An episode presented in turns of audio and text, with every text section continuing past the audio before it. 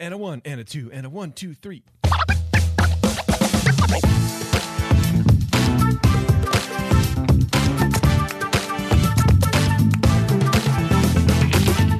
Hey, all right, everybody. Welcome back to another episode of Ears Up In Depth. This is episode number 2.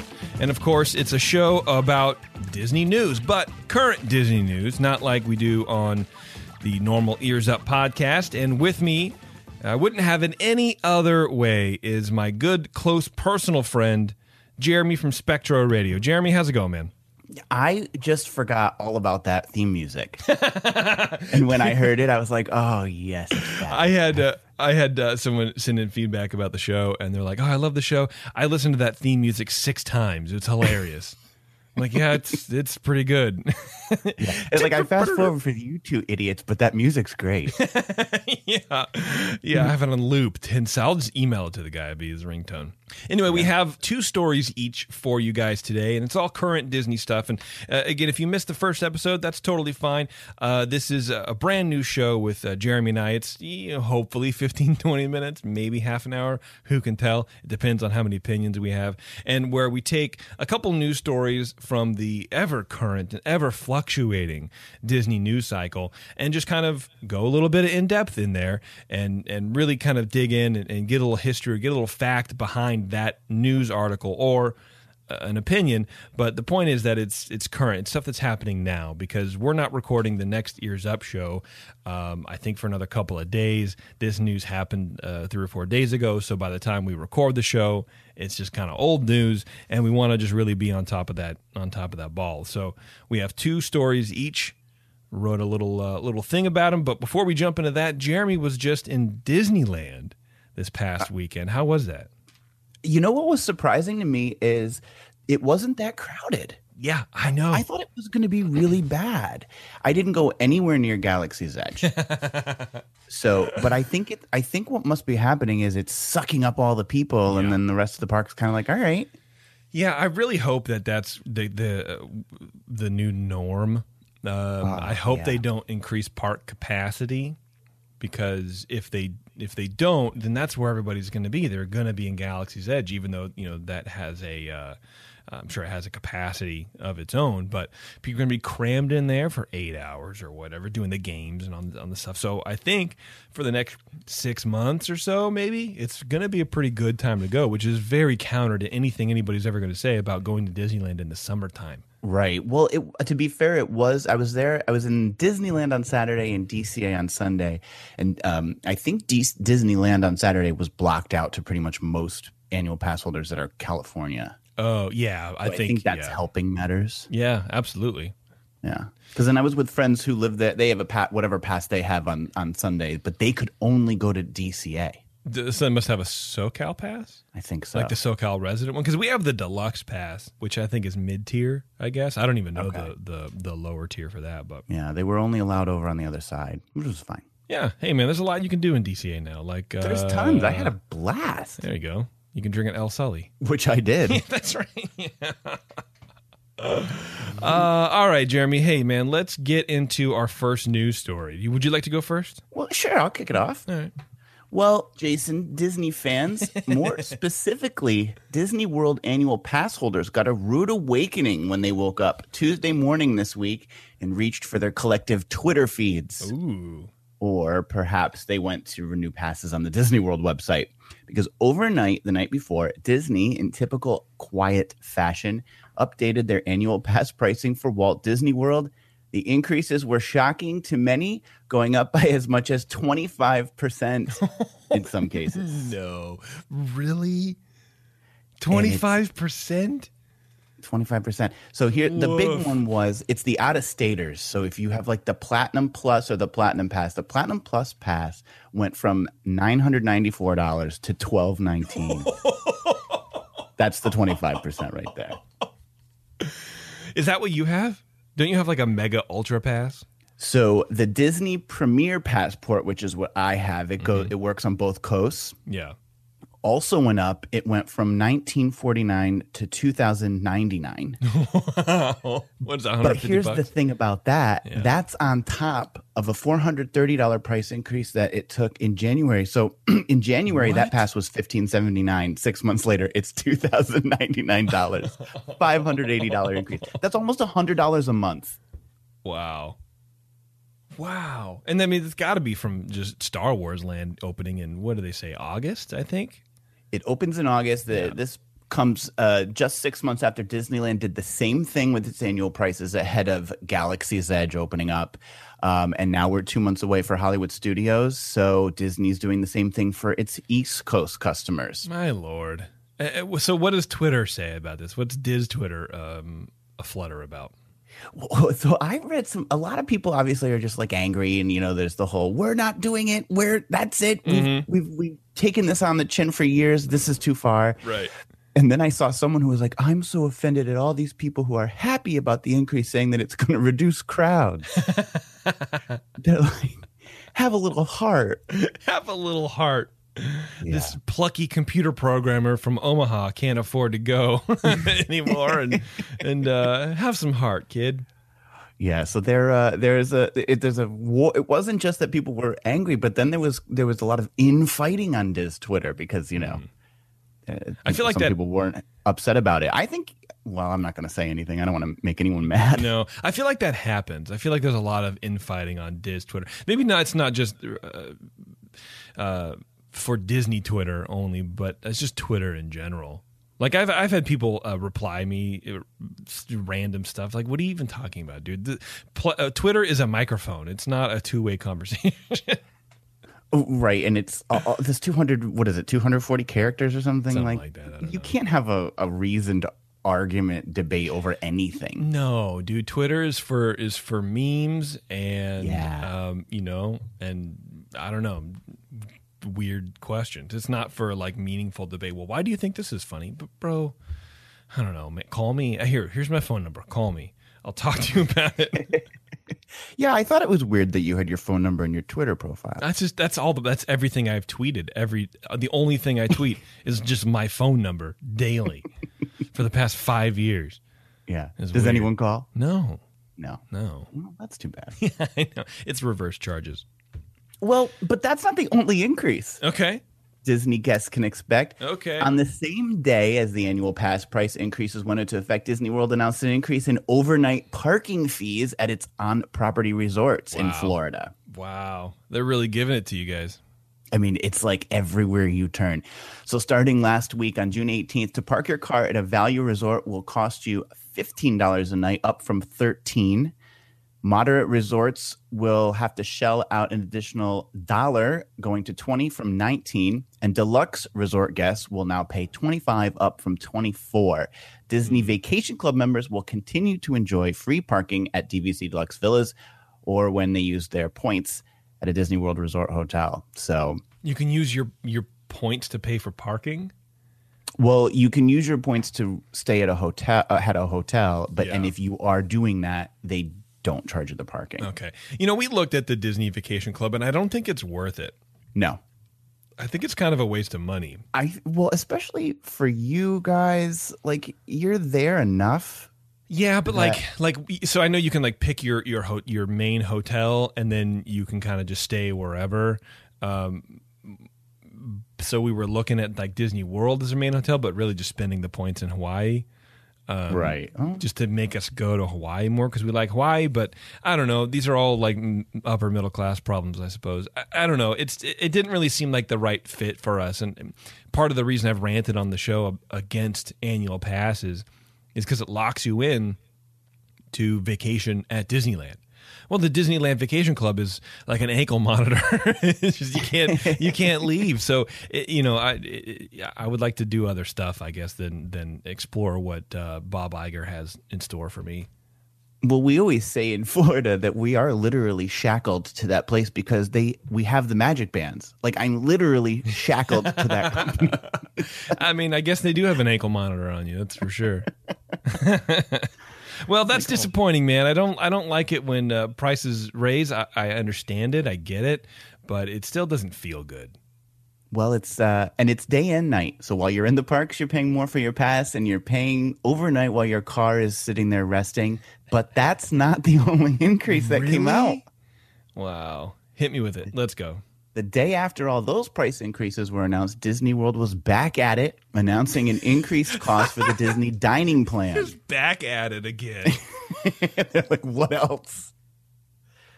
The quick service dining plan for adults will increase to $55 a day, up from $52.50. Standard dining plan, which is one table service meal, one quick service meal, two snacks, and a refillable mug, will increase to $78 per day for adults. No, sorry, it's $78.01. Oh, I gotta get that penny in there. Is that worth it, do you think? When Taryn and I went to Disney World, we didn't do the dining plan because it just seemed too confusing. Like you just said, like a quick service meal and a thing. Like, I'm not trying to look at the map to see where I'm allowed to eat. I don't know. I didn't want to do that. I've done it years ago. I don't do it anymore because I don't think it's a good value. Yeah. You know, if you did the deluxe, which is three table service meals a day, it's $116 a day. Well, I don't eat $116 worth of food every single day. No, I don't. No. You know? Not at all. It's three squares a day, so it's like breakfast. And if it's not a buffet, it comes with a dessert. So you have dessert after lunch. I'm like, I don't know that you're necessarily supposed to have dessert a brownie with every meal. With your salad, yeah.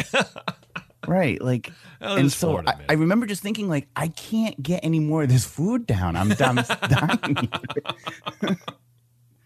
So I'm not a very big fan of the dining plan, but I think for some people, maybe it works out. But that price is per day, by the way, like $116 a day. I would say that's a lot, man. Just set that money aside and put it on a Disney gift card, and then worst case scenario, you don't spend it all, and you have a little extra money to buy a souvenir. Whereas here, if you don't eat that carrot cake every single day, you are losing money. That's a good point. That's a good point. Any other price increases that we should? As far as I know, those are the big ones. That's my price increase story for today. Okay, all right. Well, I got a good story for you. Let's go back to the other coast here and go to Disneyland. All right. So the thing about sometimes Disney changes stuff rather slowly and sometimes it changes rather fast. So this is one on the fast side. In the time it took to plan the show, for example, this story is already out of date, but it's pretty cool, so I'm going to talk about it anyway. You got people who go to Disneyland all the time, or maybe even you just really up on your Disneyland lore. The Main Street Cinema in Disneyland is one of those heirloom attractions that most hardcore Disney fans sort of walk by. I know I do it all the time. You just kind of walk fast because you're trying to get to the next ride. You're trying to get to Indiana Jones or the Instagrammable wall.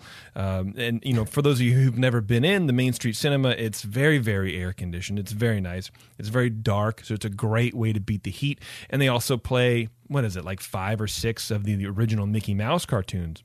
Right. On these screens, kind of over and over again. But once you've seen them 4 or 5 times, it's hard to justify swinging in for a rest. Sometimes you just kind of just power through. Well, I could. It's hot. I could go in there, but you know what? Let's just go back to the hotel. Let's just whatever. Right. So we've talked about it, a few times on the show, and it's an empty place to go. Nobody's really ever in there. Well, apparently, Disneyland was getting tired of that particular piece of Disney history standing vacant, so they had a great idea. It's a great idea, Jeremy. They put kiosks in there and a little cash register, and they were selling merchandise. Okay. But do you really think that's a great idea? Oh, it's a fantastic. No. But it's not just any merchandise, right? Or it's not special merchandise. It's not anything. It's literally stuff that you can buy at other stores. It wasn't merch focusing on the cinema's history or Mickey's exploits in his early films. It's pretty much just everywhere you went in the Disneyland resort. So needless to say, the online Disney community, and I imagine Diz Twitter, your Diz Twitter fans, were kind of pissed off. They turned this classic attraction into a backdrop to sell sweaters. And apparently, I saw a photo, they even had cast members outside waving people in to let them know that there's something new in the thing, and you can buy the spirit sweater for 4th of July in the cinema where this is all brand new. But apparently, people were so upset that it didn't really last very long, and at the end of the week, the store was pulled and benches were put in its place. So now, here's an attraction where nobody goes into anyways. Now you can go and sit in a place that nobody goes to anyway, which I guess sitting is better than buying sparkly headbands while Mickey flies an airplane through a barn or whatever it is. But it just seemed, I don't know, man, it seemed really weird. And normally that would be something I would get super bent out of shape about, right? It's like if they were selling merch in the Tiki Room or whatever. But I do kind of get it.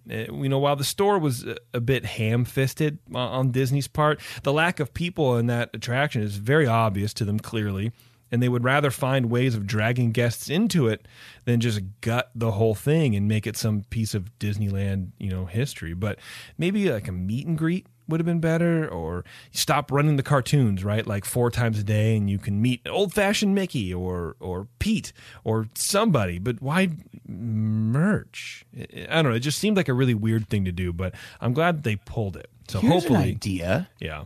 Change the movies, rotate things in, put in, you know, there's old Disney Channel specials on, like, you know, the making of the Main Street Electrical Parade. Put that up there. People That's a great idea. Or sure. Old cartoons. There's tons of old Disney cartoons. Like, it doesn't have to be the same 5. Like, you know what? You could do, you could do old Donald Duck cartoons. You can do like takeovers, or what do they call them? Pop-ups now. That's what Instagram calls everything. Just you can do a Donald Duck pop-up. He takes over the Main Street Cinema for 3 months. And then you do Goofy, and that's a great idea. It doesn't have to be the same 4 or 5 cartoons with the same thing over and over again. It's cool. But if you see them a couple times, it's not just like a ride where at least, you know, yes, you go on the same ride over and over again. That's what we all do. We all do that when we go to Disneyland. We do with the same stuff. But there's something different about watching something on repeat than experiencing it on repeat, if that makes sense. Yeah, you could even do seasonal ones. I mean, there's like, you could do Halloween movies at Halloween time. Ooh, the Silly Symphonies would be good. The Silly Symphonies. There's tons of old archive stuff. I'm sure there's stuff that we've never even seen before that they could debut in there and get feet in there. Oh, I like that. But, you know, it's like, that's not going to make revenue. No. You know, I think they look at putting merchandise in there as like a dollars per square foot kind of thing. Yeah, I guess. I don't know why they would think that merchandise would get people in in there. And I mean, maybe it worked. Maybe it got people in there, but I wonder how much they actually spent. Like this photo I'm looking at right now, there's 2 cast members standing out in front of the Main Street Cinema. It's like you got to pay them to be doing something. So how much revenue are you really generating with these people with this one giant glove waving at everybody? Well, they don't pay their people very much, so it doesn't take a lot to sell to offset that. That's true. Although I will say they were selling a fanny pack done up for 4th of July, and you know, that kind of hits me right in the... I was going to say, is that right, scratching you where you itch? Yes, it does, as a matter of... Yeah, I'm looking at this thing now, and you know, they have... for those of you who have been inside, it's a, you know, platform in the center, right? And it's a theater in the round, I suppose, but opposite, I guess.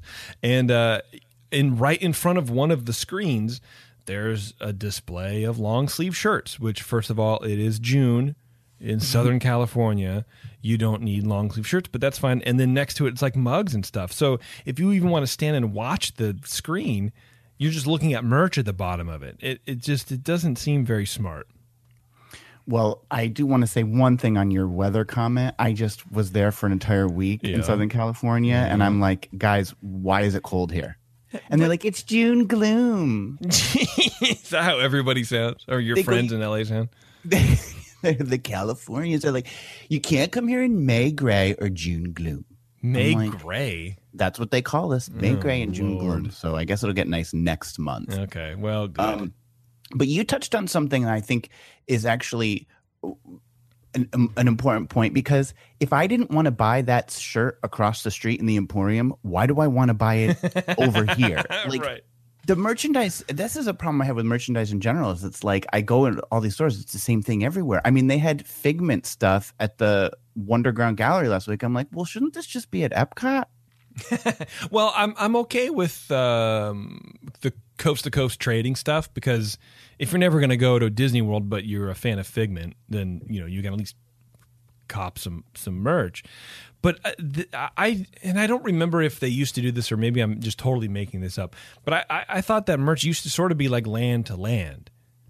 Right. It was in different parts of it. And maybe they do some of that, like I said, but it does seem like it just sort of spills into other shops. So we love going, I personally love going through the shops on Main Street. I don't know why. Maybe it's the 85-year-old man in me, but I love strolling around window shopping, and then I do actual shopping. But it seems like a lot of the merch is kind of just the same. And you go downtown Disney and they have different stuff, but it's still, there's a lot of the same. And I don't even know really my point. I guess it doesn't seem as, I don't know, cool. It doesn't differentiate from place to place. No, it really doesn't. And a lot of the merch isn't very good anyway. Right. But that's just me. A lot of people like it. Obviously, I'm not the only one who buys stuff. So what do I know? Well, one final comment from my side on this is I always think whenever they do stupid stuff like this is like at the end of Fantasmic. I don't know if you remember seeing it or not, but Mickey Mouse goes, "Some imagination, huh?" Yeah, I've heard it. It's like, that's some imagination, huh? You put merchandise, you duplicated merchandise from the other side of the street and put it in here and thought that was going to solve your problem. But then why benches also? Like the problem wasn't people didn't go in because they couldn't sit down. I mean, I will say that I've been in there where there people have been sitting on the ground, but it just seems like we've gone, 90 years or whatever the math is without benches in there. We're fine. That's not the problem with the Main Street Cinema. The problem is it's boring. I mean, it's cool, but it's boring. Yeah, we got to change it up, I think, is the verdict on that. Agreed. Well, as we said, I was in Disneyland last week enjoying myself. And I don't know if you remember, but in one of the Ears Up year-end review shows that I make you do, I listed my superlative most underrated Disney attraction as something called Mickey's PhilharMagic. Oh, of course. How could I forget? You would never forget that. I would never do that to you. It's a show that has been running in Fantasyland in the Magic Kingdom since 2003, and it's also now at Tokyo Disney Resort and Hong Kong Disneyland. And I mentioned when I was telling you that it's the one attraction that when I am in Disneyland that I actually miss from Florida and wish was there. Well, you can imagine my elation when I found out that recently PhilharMagic opened in Disney California Adventure just over a month ago. And this is part of the park's strategy to increase guest interest in California Adventure as a counterbalance to the expected throngs of guests in Disneyland checking out Galaxy's Edge. Mm. Now, as an aside, PhilharMagic was also just recently added to Disneyland Paris this year as well. So naturally, last week, I went in to check it out. It was a priority for me. Of course. I had to see if it lived up to the version I know. And? No, it does not. But no? I'm shocked. I'm shocked by this. The issue with it is that in Florida, it's like 180-degree single screen with no breaks. So you're really engulfed in the film. And here they put it in it's where Muppet Vision 3D was. Oh, too soon, by the way. Yeah. I know. So it's a square, you're watching it on a normal size movie screen for that, Muppet Vision 3D. And then they put like panels of screens that are separated along the sides to kind of immerse you a bit more, but it's a little awkward. Okay. All right. But the thing that blew me away that I think kills Florida is the visuals are so crystal clear. Huh. I was taken aback. I remember saying to my friend next to me twice, I was like, this is ridiculous. Like I can see everything because that one thing is the one in Florida, even though it's really big, it's kind of fuzzy. Like it debuted back in 2003. It's always been kind of fuzzy. And then on top of it, you're looking at it through these banged up 3D glasses that 40 people have also worn before you. Right. Before you. Well, It seems Disney World's version might be getting an upgrade to match the newly installed version at California Adventure and Paris. Ooh. Yeah, a website reported this week that Disney filed a permit with Orange County that describes termination and installation of AV and show control systems for an attraction in that area at Fantasyland where PhilharMagic resides. And the attraction has been expected to be shutting down this fall anyway for a major refurbishment. It hasn't seen one since 2014, and it's getting a little sad in there. So this permit filing seems to indicate that the upgrade will also improve the clarity of the screen to match what's been going into the other parks around the world, which I think would be good news. So an upgrade coming for PhilharMagic anyway. There we go. Good old Phil. Yeah, it's weird that you have to file a permit to do AV equipment, like audiovisual stuff, right? I don't know. Just doesn't it seem like you could just strike it and hang whatever you want? I think it involves construction. Oh. You know, I think that's if you're going to go from like an analog projection screen to something digital, you're doing work. So I guess Muppets aren't coming back. I mean, I think that they could because in California they really just they're just projecting a new show onto that screen. Oh, so I think it could happen. Well, you I like how I turned your story into my story about missing the Muppets. Yeah. Is that your last story? Jason misses the Muppets? That's right. That's it. Yeah. I just wanted to weave that in there. So my next story involves Disneyland, which is strange, I know.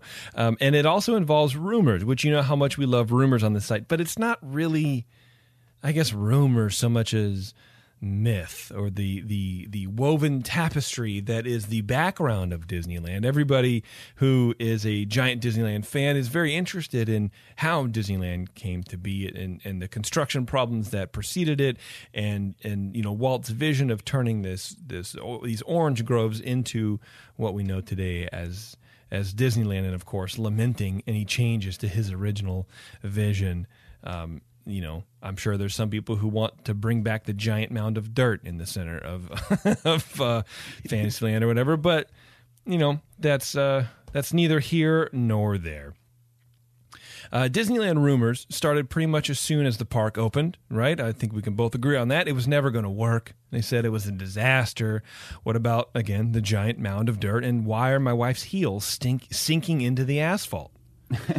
We aren't big fans of rumors on this show, but what is sort of rumor adjacent, like I was saying, and sometimes fun to argue about, I will say that, is the origin of certain landmarks and additions in Disneyland. Stuff that you can't ever really prove because notes weren't kept the day the change was made, or the people responsible have moved into the haunted mansion, if you will. Oh, yes. Perhaps one of the more popular of these is the famous Wall of Test Bricks, quote unquote, located to the side of the locker rentals there on Main Street, right by the Hotel Marceline. When you go down, it's where like the flower shop, I guess, used to be by the Starbucks now, which I hate saying that. It's called Center Street. I didn't know that. Yeah, you know what? I've never seen it, or maybe I've seen it but didn't know what I was looking at. I have not taken the time to go back there and look at this test wall. It's one of that area is kind of one of my favorite parts because they have a lot of sort of audio plays happening. So there's a Hotel Marceline, and then there's like a dentist office or whatever, and they have little audio things of like someone getting their teeth drilled, and it's kind of a fun little place to hang out. So I definitely recommend going there. But if you've never seen the wall, like you, Jeremy, it's a fake brick wall with a drinking fountain in the center. That's kind of all that there is. The bricks are fake. It's like plaster. You can knock on them and they're sort of hollow. The bricks on the left side of the drinking fountain, right, are all uniform and nice and neat, and the ones on the right are not. They're lopsided and they're sort of rough right after the drinking fountain, leaving somebody, whoever it was, to create the theory that these bricks were commissioned by Walt to be in various sizes and roughnesses, if that's a word, to let him see different options to then be put into production through the park. So that's Walt's test wall. He said, hey, make a bunch of bricks and we'll just see which one looks better. They needed to do that in the park. Like, it seems like an odd place to do that if that's really what they were going to do. I agree. It's a cute story, but I don't really think it's very accurate. Number one, like you just said, why would they create these fake bricks into an existing wall in the park? Walt knew that wall would be in public view, and everything was planned pretty well in advance. I'm not saying that there were mistakes or changes made on the fly, but for the most part, blueprints were done. There was a wall there. So for him just to start testing out different brick shapes at that point would have been pretty crazy. I mean, Walt was nutty, but I don't think he was crazy. He was also... He knows how to make movie sets. He knows how to make bricks of all sorts, shapes and sizes. He's an expert at making these things. He didn't need to test it out now in his life. Exactly. He was also a showman, and manufacturing something to test in the public view is not on show, as they say in Disneyland. He would have them do it backstage, the way that they did the hieroglyphics for Indy. We've talked about that, I think, a couple years ago, where backstage, you can see them do, like, they left these test hieroglyphics on the back of the show building or whatever to see how it looked. That's what they did. They don't test anything in the front. And so that's basically the first step. Number two, the fake bricks look awful. They look terrible, especially next to the clean lines of the leading fake bricks, not to mention the rest of Main Street. You should Google it. It looks funny. It really does. They're kind of like warped and swollen and wonky, and people are like, oh, these are test bricks. And every time, and I remember after hearing that myth, going to Disneyland and seeing these bricks and be like, and I walked up to them and I kind of knocked on them, and I was like, there's no way. No, there's literally no way that these were commissioned by Walter to be funky like this. It just, I don't know. Anyway... the point of the story, there's another theory that recently came out, and this one caught my attention more so than some of the other ones that I've heard, because of the definitive attitude of the author that he has solved this issue. Jim Denney, he's an author of a load of books on Disney. Something I think on his bio was like 100 or whatever. I think I'm reading his book right now. Oh man, did you write it's timely. He recently wrote an opinion piece for a website claiming to have, air quote, solved this mystery, despite having zero hard evidence. And that always bothers me for some reason. I don't know why. It's all based on conjecture, and his explanation is the following. Liberty Street, which was Walt's homage to 1776 Philadelphia, was meant to be constructed sort of behind Main Street, with an entrance next to the Mad Hatter on Main, and then the other entrance next to the lockers, right where our mystery wall is currently located. Jim's theory here is that the brickwork has two reasons for looking the way it does. One is that the whole pattern of the small brick, large brick, small brick, right? Like a sandwich, right? Yep. That's the pattern in the wonky brickwork. It's reflective of the type of work done in 1700s colonial East Coast Philly, right? And number two, the bricks are distorted on purpose, because that is how bricks were back then. The bricks served as a transition on that wall, so they look wobbly as you progress from left to right on purpose in order to lead you into Liberty Street, sort of like the way that that Walt transitions you from like the Main Street concrete. He uses as an example Main Street concrete into like Adventureland. The textures are different. So right. His assertion is on this wall, after the drinking fountain, it starts getting wobbly bricks because that was going to lead you in to Liberty Street. So it seems plausible. It seems plausible. So to back that up, he posted a photo of a plaque hung on a brick building from that era. That's like a plaque, Paul Revere or whatever. I would imagine it's from Philly. I don't really know. I didn't read it, but I was looking at the bricks. And the bricks they show the same pattern. So you have, large bricks, and then underneath the smaller bricks, and then underneath larger bricks. But the bricks that aren't really fully squared, right? Because they're rounded. They're a little bit off. They look a little rough. They don't look like they were machine made. They were handmade almost. Well, I see. Okay, here's the problem with those bricks. If you just look up old bricks, I don't even know how to explain it. These are 300-year-old bricks, but they've been beaten by the rain and the wind, so the corners are a little rounded or whatever. But if you look at old brickwork, and then you look at the test wall that we're talking about, they don't look the same. These bricks don't look like this. Anyway, so those are the reasons that Jim calls this myth solved. right? He's saying it led you into Liberty Street because Walt was a showman and it was a transitional wall, and that's it. Right. I mean, here's my issue with that. First of all, nothing is totally solved unless you talk with a guy who made the wall. That's it. That's the only way. So there's a lot of hubris involved in this statement that he solved the thing and we can all move on. Thank you very much. Second, I think he's incorrect. Yes. In the article, Jim posts a really great photo, and it is a cool photo of our famous brick wall that we're talking about standing pre-assembled right on Main Street as Main Street is being built. There's no sidewalk yet, right? The train station is still being constructed. Like, it still has a wood facade, right? The Crystal Arcade is kind of up in that, like, show building or whatever. So that's up. And it's just to the left of that, standing sort of against where the curb is. The curb has been laid out, but it hasn't been, covered, I guess, or the concrete hasn't been poured on it, but it's laid out like right there. Right. So it's hard to tell. And it's test wall. Like, if you look at the wall online, it has, where the drinking fountain is, there's a hole cut out for it. And on the right side, there's some white kind of masonry work to it. Mm-hmm. And in the photo, it's that specific wall or one like it. I don't know that it's necessarily that specific wall, but that's our wall. It's right there. But it's hard to tell if the bricks are wobbly from the photo, as it's low res and a bit blurry. But as far as I can tell, they are not wobbly. They're straight. So they might have that small brick, large brick, small brick sandwich kind of pattern, but it doesn't look as wobbly and warped as it does in the current photos. So what I think that photo is really is the wall is not really a wall waiting to be installed. It's what they call a reference model. So if you remember, excuse me, when they're building Disneyland, they're not just building normal sized buildings. It's not building a strip mall, right?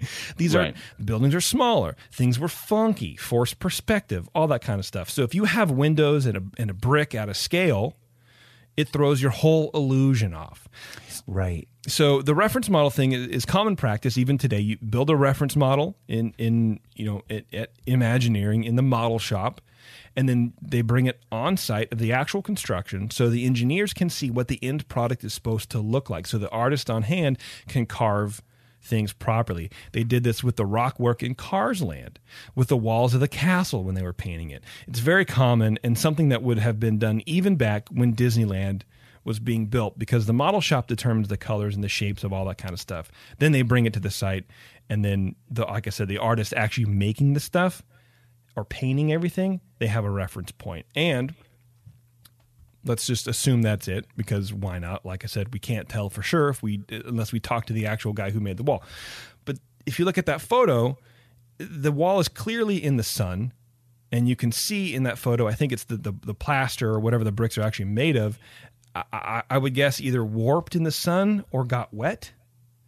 Okay. At night, maybe, because they left it there. They're trying to do some stuff. And to me, honestly, I think it looks more like water damage than anything else. The way the pattern of the wobble kind of starts at the top in sort of a narrow pattern, and then sort of triangles out a little bit. You know what I mean? Got it. And then it just kind of stops, like, at the bottom, but it doesn't run. It doesn't run from one end all the way to the other end of the wall. If you get my meaning, it's definitely a triangle. So if you imagine a rectangle and you cut it in half, and the left half is normal bricks and the right half are all these wobble bricks, you would assume that whole entire half would be the exact same wobble, right? But it's not. It ends, if you imagine a triangle in that square, mm-hmm. The stuff to the right of the triangle, it's not wobbly. So it really does look like a water damage moisture got in from the top, warped the bricks as it was coming down, and to me, that's it. If it was a truly purposeful effect, you would assume all of those oddly shaped bricks would continue to the edge, but they don't, and that's not something that Walt would have not paid attention to. You know what I mean? Well, I have a question. Are these even real bricks? Because a lot of the brickwork and stonework is made to look like individual stones, individual bricks, but it's just carved. Yeah, it's plaster, dude, or whatever it is. They're definitely not bricks. And they're not normal bricks. But So that's my assertion, right? Is that is water damage in a reference model, and they ran out of time, and they built it in. They go, we'll take care of it later, but we need this wall up right now. And I'll get to that a little bit later. But with Jim's theory, he's assuming that Walt was trying to copy from the 1700s bricks, and the 1700s bricks aren't crooked and swollen like these. Sure, they're different sizes, but they're still well made. Like I said, they have rounded edges, but that's the 300 years of rain and wind. They're chipped down. You know what I mean? They weren't made that way. They weren't made wobbly. If you look at a photo of this wall, there's no way that you would want to own a house that had a wall that looked like that. There's just no way. Plus, it looks bad. Just, everything else in that area, transition wall or not, everything else looks great. You wouldn't have these funky, oh, I had my fifth grader come in and finish up my wall for me. Like, that's the way. Anyway, it's less likely that our wall was built specifically to look that way, and more likely that it was a scale reference object that got added into the park when they realized they were running out of time. And if you remember back the last few days of Disneyland, it was crazy. They were still doing construction and painting before the park opened, the day of, right? Remember that mound of dirt we were talking about with Matterhorn is now, the melting asphalt. Some rides weren't even open, like Peter Pan, Dumbo, weren't open. Weeds in the landscaping, right? They didn't have time to pull the weeds. So they put the signs of the weeds in Latin, right, to like make it look like it was part of the thing, right? It's not a stretch to think of that fake wall that's just sitting there, used as reference, needed to be put up in a rush with the thought of it being replaced, and then just kind of forgot about. And you add some sun, some water damage, and viola, instant myth generation. So in my opinion, I think this theory is much more plausible than what Jim is proposing. Even so, I'm not going to be so bold as to claim this myth is solved unless we get the guy who sculpted those bricks. We will never know 100%, but be very careful. If you're going to say that something is solved, be very careful on like how confident that you come across. If you just say, I mean, here's his actual like quote at the bottom. The mystery of the test wall is solved. I mean, I don't know, man. It just, I think that's pretty ballsy. I don't know why. Well, I have sat here and I have heard your theory. Mm-hmm. I've heard Jim's theory and I've heard the original, and I believe that it is solved. Okay. Jim Denney is correct. You do? No, you don't. Are you Googling the things? Have you seen what I've seen? I don't know. I think I'm on board with Denney. No, you're not. Stop it. Here, you know what? Here, I'm going to send you this link because maybe you haven't seen it. You open that up and you look at that photo. You look at the photos that this man has published. It's not the same. It's not the same. Well, I like this. It seems well thought out, well reasoned. You are a garbage man. You're a man of garbage. Photo copyright. Yeah. Oh, okay. I see what you're saying about the triangle here. Yes, right? It comes down in a triangle. It's not complete. It's not a complete transition. So it can't. And that looks completely different from this sign with the Paul Revere. It doesn't it? And so it in my mind, right? It can't be a transitional wall if the brickwork that you're talking about doesn't, and the wobble doesn't go all the way to the end of the wall. That's not a transitional wall. Well, so there's an error. What's this border on the right side, like the white brick? I don't know. If you look at photos of like Liberty Square or whatever you guys have out in Disney World, a lot of the buildings have it on there. It's just like corner piece masonry. The Hall of Presidents has that same exact look. It has a similar brick pattern, but it's not wobbly and it's not all funky and it doesn't look all weird.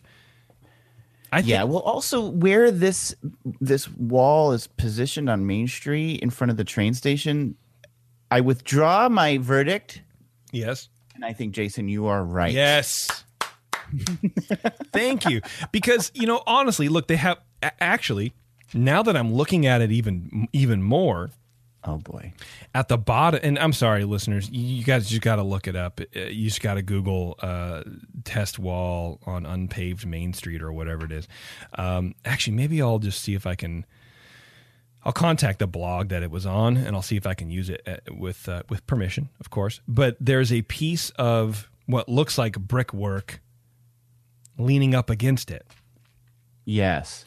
So in my end, there's different colors. That wall is painted different colors of red. Nothing else has painting on it. It doesn't look like it. Or maybe no, actually, it's the wall is in front of another piece of brickwork building. So to me, they had this test wall of this is how we're going to do the brickwork, and if there's a window, this is how we're going to do this certain window and this. So you have like 3 or 4 different things in one reference item that you can then bring around to different locations, say this is how it is. So it looks like they're leaning a piece of the facade against the bricks to see if it looks good or not. Well, I have a new theory. Oh, gosh. Because if you look at this picture, I actually think that this is from the construction of Euro Disney. Because if you look over to the right of the train station, that's the Eiffel Tower. No, that's not the Eiffel Tower. You had me too, you jerk. I was like, what? It looks like it, though, doesn't it? It kind of does. Yeah, it's a power thing or whatever. I think that's the tower that they mounted the stop motion video camera on, or the time lapse video camera on. Oh, they put a time lapse camera up for the construction of Disneyland. I think that's the tower for it. It looks like there's power lines too. It does look like that, but it also looks a little bit like the Eiffel Tower, and so that's why I think this is Euro Disney. That's funny, man. I want to try to post this photo because I swear to God, I think I'm right. I think I'm 100% correct on this. And you know, with the whole test wall thing, I talked to a couple people who have experience in this, and I'm not going to say anything more. And this is exactly what they do. I mean, I think even Mice Chat, which is almost like saying Voldemort. They had photos of the test walls out in front of Cinderella's castle when they were repainting. So it's a thing. It's a thing that's happened. Maybe you should have Jim Denney on the Ears Up show and have a debate. To debate him. Sir, no. Will the gentleman from Georgia please release his time, relinquish the floor? Right. We yield to the gentleman from Ears Up, Mr. Petros. And I reclaim my time. I think it would be great. I think it would be great too. So that's what I have. That's I'm not going to say that I've solved it, but I think Jim's version is debunked because there's too much going against it. Yeah, it's total bunk. All right, man, let's get out of here. What do you think? Yeah, I've had enough of this bunk. That's right. All right, everybody, thanks a lot for tuning in again for episode 2 of Ears Up In Depth. Be sure to catch us on our normal show, which is Ears Up Podcast. I think we're recording a new one here, I want to say even this week, about Thursday, the importance of food in Disneyland. And I think it's Taryn's show, and I think she's going to be able to actually do it. It's going to be very interesting if she's not. Alice is dealing a little bit better with sleep time and stuff like that this past week, knock on wood. But that's good. So we might start a little bit late, but I think she's actually going to get to do a show, and it's going to be very good for her. So stay tuned for that. And there'll be a Spectro Time segment. Oh, that's right. Oh, I love that. This is going to be so good. It's been a little while. That's true. All right, Jeremy, thanks a lot, man. And thanks for listening, everybody.